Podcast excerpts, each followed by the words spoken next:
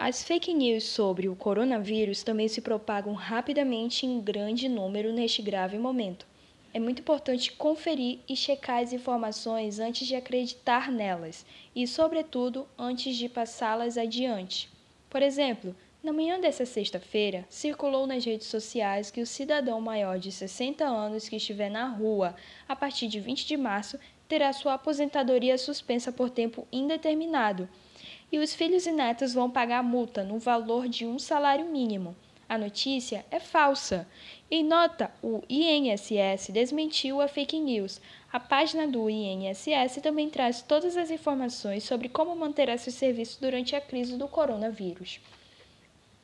Especificamente contra a fake news sobre o novo coronavírus, também o Ministério da Saúde disponibilizou um número de WhatsApp para a população enviar mensagens com o objetivo de conferir e checar se são verdadeiras as informações que circulam na internet. Não é um saque ou um serviço tira dúvidas. É isto sim um espaço para receber informações virais que serão apuradas pelas áreas técnicas e respondidas oficialmente se são verdadeiras ou falsas. O número do WhatsApp é 6199 2894 640.